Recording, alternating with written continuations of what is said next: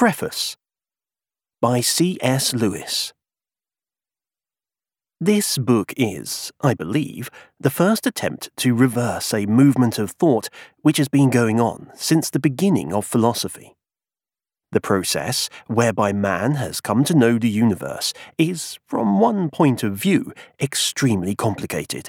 From another, it is alarmingly simple. We can observe a single one-way progression. At the outset, the universe appears packed with will, intelligence, life, and positive qualities. Every tree is a nymph, and every planet a god. Man himself is akin to the gods. The advance of knowledge gradually empties this rich and genial universe, first of its gods, then of its colours, smells, sounds, and tastes, finally of solidity itself as solidity was originally imagined. As these items are taken from the world, they are transferred to the subjective side of the account, classified as our sensations, thoughts, images, or emotions. The subject becomes gorged, inflated at the expense of the object. But the matter does not rest there. The same method which has emptied the world now proceeds to empty ourselves. The masters of the method soon announce that we were just as mistaken, and mistaken in much the same way, when we attributed souls or selves or minds to human organisms, as when we attributed dryads to the trees. Animism apparently begins at home. We, who have personified all other things, turn out to be ourselves mere personifications. Man is indeed akin to the gods. That is, he is no less phantasmal than they. Just as the dryad is a ghost, an abbreviated symbol for all the facts we know about the tree foolishly mistaken for a mysterious entity over and above the facts, so the man's mind or consciousness is an abbreviated symbol for certain verifiable facts about his behaviour, a symbol mistaken for a thing. And just as we have been broken of our bad habit of personifying trees, so we must now be broken of our bad habit of personifying men, a reform already effected in the political field. There never was a subjective account into which we could transfer the items which the object had lost. There is no consciousness to contain, as images or private experiences, all the lost gods, colours, and concepts.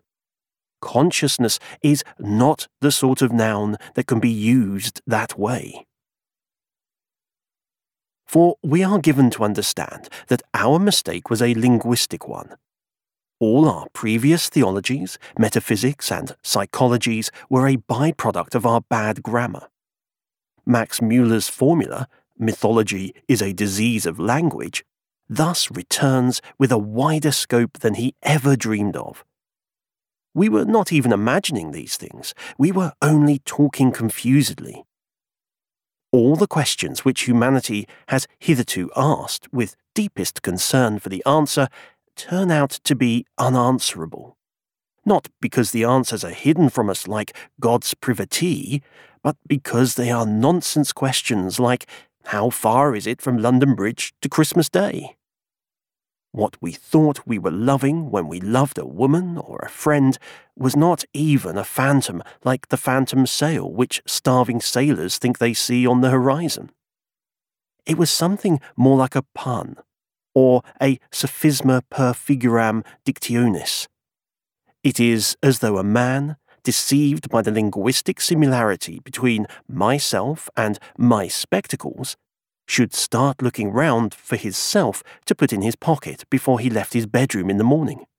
He might want it during the course of the day. If we lament the discovery that our friends have no selves in the old sense, we shall be behaving like a man who shed bitter tears at being unable to find his self anywhere on the dressing table, or even underneath it. And thus, we arrive at a result uncommonly like zero. while we were reducing the world to almost nothing, we deceived ourselves with the fancy that all its lost qualities were being kept safe, if in a somewhat humbled condition, as things in our own mind. Apparently, we had no mind of the sort required. The subject is as empty as the object. Almost nobody has been making linguistic mistakes about almost nothing. By and large, this is the only thing that has ever happened. Now, the trouble about this conclusion is not simply that it is unwelcome to our emotions. It is not unwelcome to them at all times, or in all people.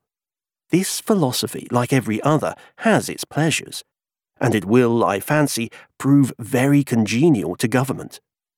The old liberty talk was very much mixed up with the idea that, as inside the ruler, so inside the subject, there was a whole world, to him the centre of all worlds, capacious of endless suffering and delight.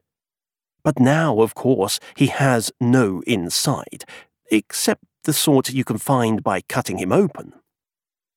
If I had to burn a man alive, I think I should find this doctrine comfortable. The real difficulty for most of us is more like a physical difficulty. We find it impossible to keep our minds, even for 10 seconds at a stretch, twisted into the shape that this philosophy demands. And to do him justice, Hume, who is its great ancestor, warned us not to try. He recommended backgammon instead, and freely admitted that when, after a suitable dose, we return to our theory, we should find it cold and strained and ridiculous. And obviously, if we really must accept nihilism, that is how we shall have to live. Just as, if we have diabetes, we must take insulin. But one would rather not have diabetes and do without the insulin. If there should, after all, turn out to be any alternative to a philosophy that can be supported only by repeated, and presumably increasing doses of backgammon, I suppose that most people would be glad to hear of it. There is indeed, or so I am told, one way of living under this philosophy without the backgammon, but it is not one a man would like to try. I have heard that there are states of insanity in which such a nihilistic doctrine becomes really credible. That is, as Dr. I. A. Richards would say, belief feelings are attached to it. The patient has the experience of being nobody in a world of nobodies and nothings. Those who return from this condition describe it as highly disagreeable. Now, there is of course nothing new in the attempt to arrest the process that has led us from the living universe, where man meets the gods, to the final void where almost nobody discovers his mistakes about almost nothing. Every step in that process has been contested. Many rearguard actions have been fought, some are being fought at the moment. But it has only been a question of arresting, not of reversing the movement. That is what makes Mr. Harding's book so important. If it works, then we shall have seen the beginning of a reversal, not a stand here or a stand there, but a kind of thought which attempts to reopen the whole question. And we feel sure in advance that only thought of this type can help. The fatal slip which has led us to nihilism must have occurred at the very beginning. There is, of course, no question of returning to animism as animism was before the rot began. No one supposes that the beliefs of pre-philosophic humanity, just as they stood before they were criticised, can or should be restored. The question is whether the first thinkers in modifying, and rightly modifying them under criticism, did not make some rash and unnecessary concession. It was certainly not their intention to commit us to the absurd consequences that have actually followed. This sort of error is, of course, very common in debate, or even in our solitary thought. We start with a view which contains a good deal of truth, though in a confused or exaggerated form. objections are then suggested and we withdraw it. But hours later, we discover that we have emptied the baby out with the bath and that the original view must have contained certain truths for lack of which we are now entangled in absurdities. So here, in emptying out the dryads and the gods, which admittedly would not do just as they stood, we appear to have thrown out the whole universe, ourselves included. We must go back and begin over again, this time with a better chance of success, for, of course, we can now use all particular truths and all improvements of method which our argument may have thrown up as byproducts in its otherwise ruinous course. It would be affectation to pretend that I know whether Mr. Harding's attempt in its present form will work. Very possibly not. One hardly expects the first or the 21st rocket to the moon to make a good landing. But it is a beginning. If it should turn out to have been even the remote ancestor of some system which will give us again a credible universe inhabited by credible agents and observers, this will still have been a very important book indeed.